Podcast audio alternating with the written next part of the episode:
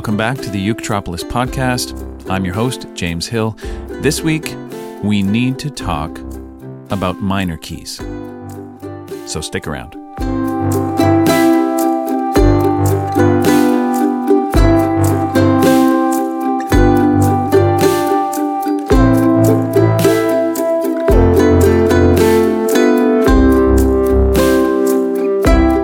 So, welcome back. I hope you've brought your ukulele, and I hope you're ready to uh, delve into some more real ukulele answers to real ukulele questions, because that's what we do here on this podcast, right? If you're a returning listener, thanks for coming back. And if you're a brand new listener, welcome. Typically, what happens on this podcast is that I will take a student question from uketropolis.com and expand on the answer that I've given on the website itself because it's fun to stretch out and just sort of talk more in depth about some of these um, questions that come up. Sometimes I go off the script, like last week, and I'll do something just kind of whimsical that I feel like doing. But uh, this week we're getting back to back to the basics.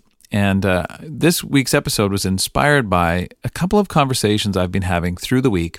One with uh, a student named Jennifer, who's working on Booster Uke, and one with a student named Leonard, who has been working on many things, including the JHUI Teacher Certification Program, where he's now in level three. And both of these conversations, which I'm not going to address specifically, it's more I'm going to address the general idea around this because I think it can be useful to anyone who's tuning in. The conversations have centered around making sense of minor keys. Yeah, minor keys. We all kind of agree on what happens when we play in C major, for example. We get do, re, mi, fa, sol, la, ti, do. And we get whatever chords we can create from those notes. Some major, some minor some more common than others, but we kind of agree on the major scale as a general rule. We, that feels like um, terra firma, you know, it, it feels like something we can all agree on. The problem is when you go to the minor scale, the minor tonality, which, first of all, let's just get straight. This is not a sad sound. this is one of my this is one of my hobby horses is to try to get people away from uh, describing minor keys and minor chords as being sad. I know lots of happy sounding minor key songs. Charlie is my darling, my darling, my darling. Charlie is my darling, the young cavalier. You know, bright, peppy, uh, danceable, joyful songs that just happen to be in minor keys. So, although it's kind of the default to say, oh, minor keys are sad, minor chords are sad, and happy songs are in major keys only. You know, there's also uh, lots of good examples of very devastatingly sad songs that are in major keys. So I think it's um, it's a good idea if you haven't already, because you've heard me rant on about this before to move away from the idea that major keys and major chords are happy. We might call them uh, we might call them bright. We might call them open, resonant. We might call them sunshine. Uh, we might call them warm. You know, we can pick any number of words to describe them that are not necessarily as simple as saying happy. By the same token, we could say that minor chords are mysterious, or minor chords are foreboding, or interesting, or minor chords are uh, give us a chill, maybe, or you know dig a little deeper. Find find some words that resonate with you that describe the feeling that you get from a minor key or a minor chord, that go beyond the simple idea that, oh, it just makes me sad, you know? Okay, so rant over. Uh, let's get down to um, what these conversations with Jennifer and with Leonard were really about. My answer to Jennifer and to Leonard centered around the idea that minor keys, minor keys are to some extent unstable. And they're unstable because there's not total 100% agreement on what notes are in those keys. That's right. We don't all want the same thing from our minor chords and our minor keys. The major tonality, by comparison, like we've said, is, is pretty stable. We, we all kind of agree that for 99.9% of the time, it's Do, Re, Mi, Fa, Sol, La, Ti, Do. And the chords we can make with those notes. But when we slip into a minor tonality, it seems that things break down a little bit, and our needs and wants as listeners vary more significantly when we're in the minor key. Some people like the sound of the natural minor, and that is where I'm literally using the same notes as the major key, but I'm starting and stopping on a different note, which gives it a minor feeling. But I'm still retaining all the notes of the major scale. This is kind of like a melodic sleight of hand, where you think I'm playing one set of notes.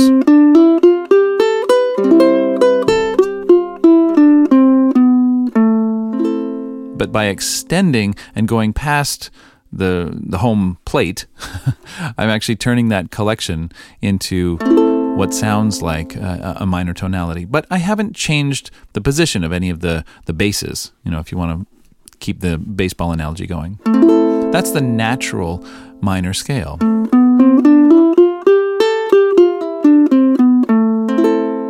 The problem is that that doesn't do it for everybody. and and this is, I guess, we're getting into the realm not so much of music theory, because you know we all have varying degrees of you know allergic reactions to music theory as a concept. Think of this more like music psychology. Are you getting what you want or what you need from the music? Well, that's music psychology.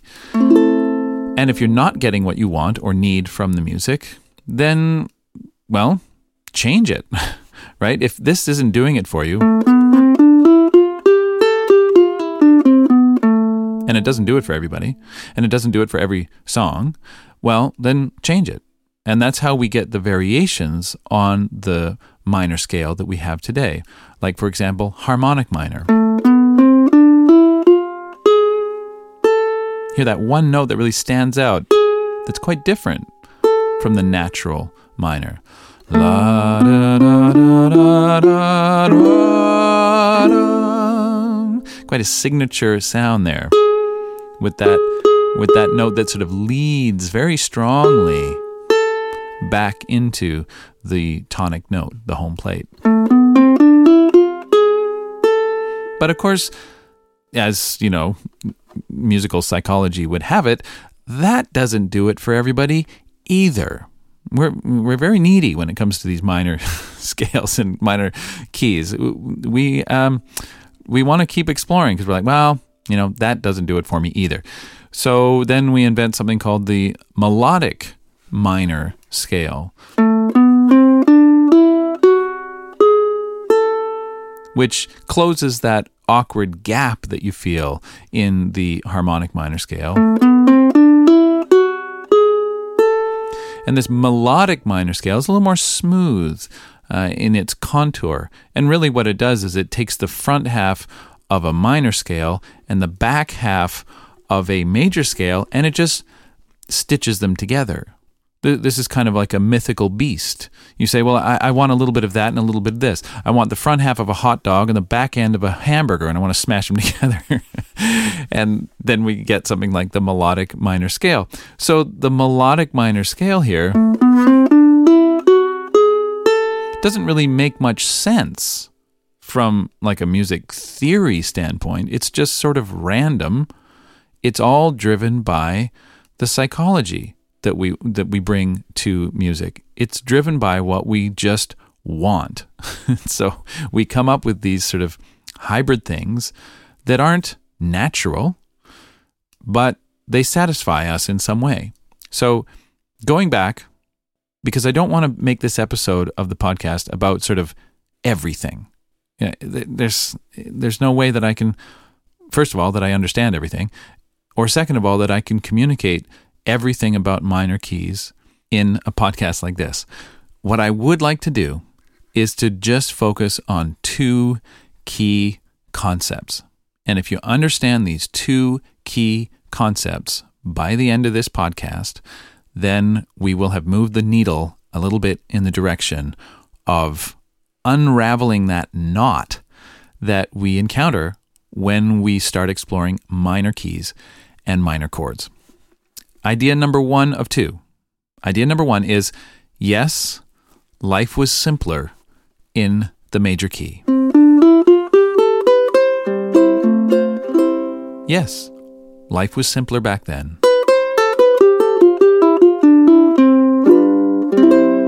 There was much more agreement about what the notes of the scale are and what chords we can make with those notes. That's idea number one. Okay. And idea number two is when we slip into the underworld of minor keys, into that parallel universe. Idea number two is that at that moment, things splinter. They become less clear, they become less obvious, and they become driven by our musical psychology, what we want from the music. That's what drives composers to use the natural minor or the harmonic minor or the melodic minor.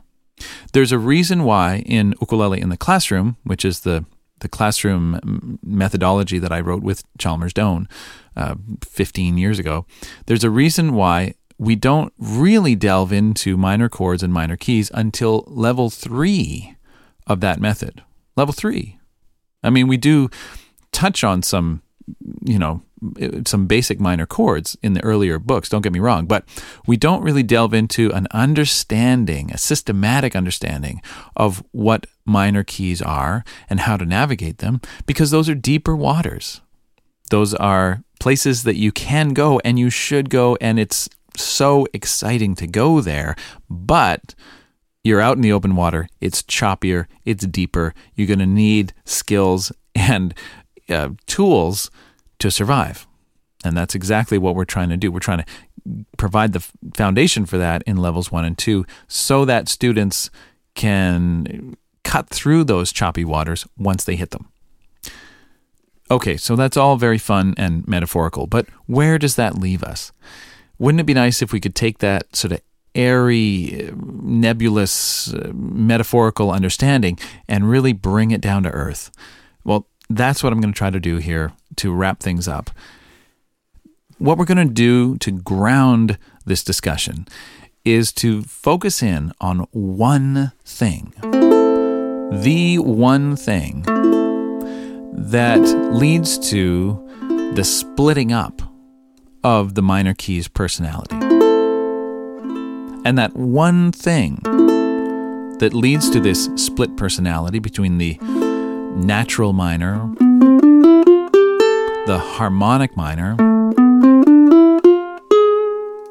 and the melodic minor.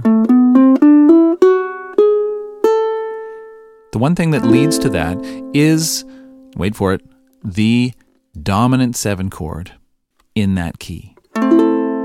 That is the one thing that leads to this split personality.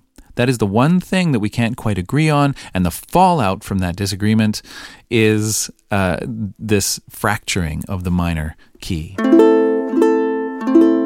So, to make it really tangible now, I'm in the key of A minor. If you're listening closely, you'll notice I have a low fourth string today, and that's because the low fourth string really clarifies the structure of scales and chords, which is one reason why I recommend to teachers in classrooms that they use the low fourth string, because it clarifies these very types of, of explorations. I'm playing an A minor chord.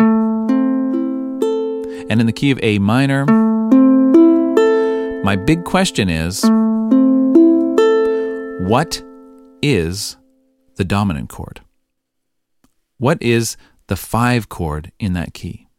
I know that A minor is the home chord, but what is the away chord? What's the chord that brings tension and leads me back home? What is the equivalent of G7 in the key of C? The chord that signals a return. What is the equivalent of that move harmonically when I'm in the minor key? Well, as you might have guessed, the answer is it depends who you ask. But the one thing everyone can agree on is that it's going to be E something. Okay? Because if you count up five steps from A as your root, A, B, C, D, E, you're going to get E as the note that we're going to build on here. Everybody can agree, at least on that much. It's going to be E something. But is it going to be E7? Or is it going to be E minor?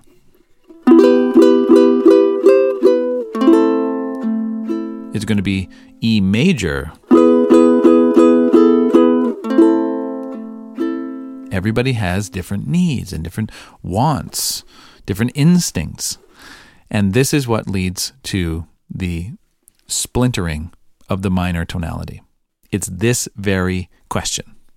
It's not the two chord or the three chord or the four chord that makes this all unravel. It's the five chord and what we do with that five chord. If you look closely, those who want to hear that E7 sound Well, in order to get an E7, they're going to need a G sharp note, and that G sharp note now has to be part of the scale, so they have no choice but to play a harmonic. There it is, G sharp. They have no choice but to play a harmonic minor scale in order to get that harmony that they so crave. Hmm, I wonder why we call it harmonic minor. it's because it prioritizes the harmony. That is the reason we invented this scale. So we could get this note, so we could get this chord, so we could get this harmonic motion, which we like, or at least some of us like some of the time. But that's not for everyone. Not everyone likes that big gap between those notes. Some people see that as a melodic sacrifice in order to get the harmony that you want. It certainly has a different sound to the A natural minor. Because crucially, that natural minor, the one that shares all the same notes with C major, you remember that one? that natural minor has a G note in it, and that means that we cannot make an E7 chord. We're stuck with an E minor chord as our dominant.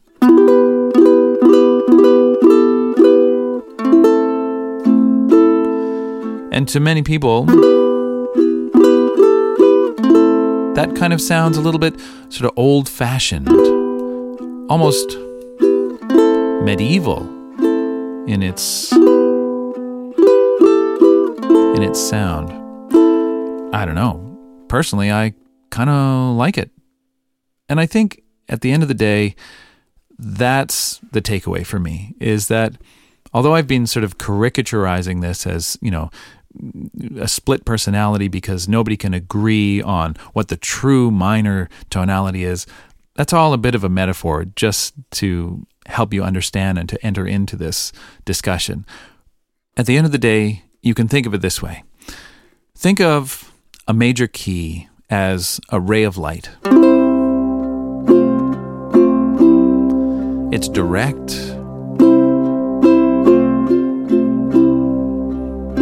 It's pretty straightforward. It's bright. It brings a lot of light into the musical world. But when we take that ray of light we shine it through a prism, the light scatters and breaks into many strands.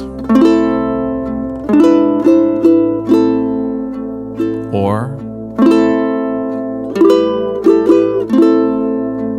or maybe even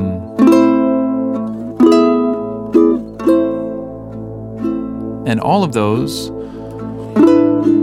have their place.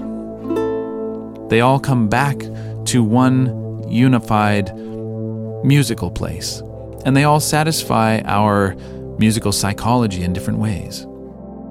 Shining light through a prism doesn't make the prism bad or sad or confusing, it just breaks up the light, creates a rainbow. So try to think of it that way a major key as a ray of light that shines through a prism, and that ray of light becomes many worlds of minor keys to explore.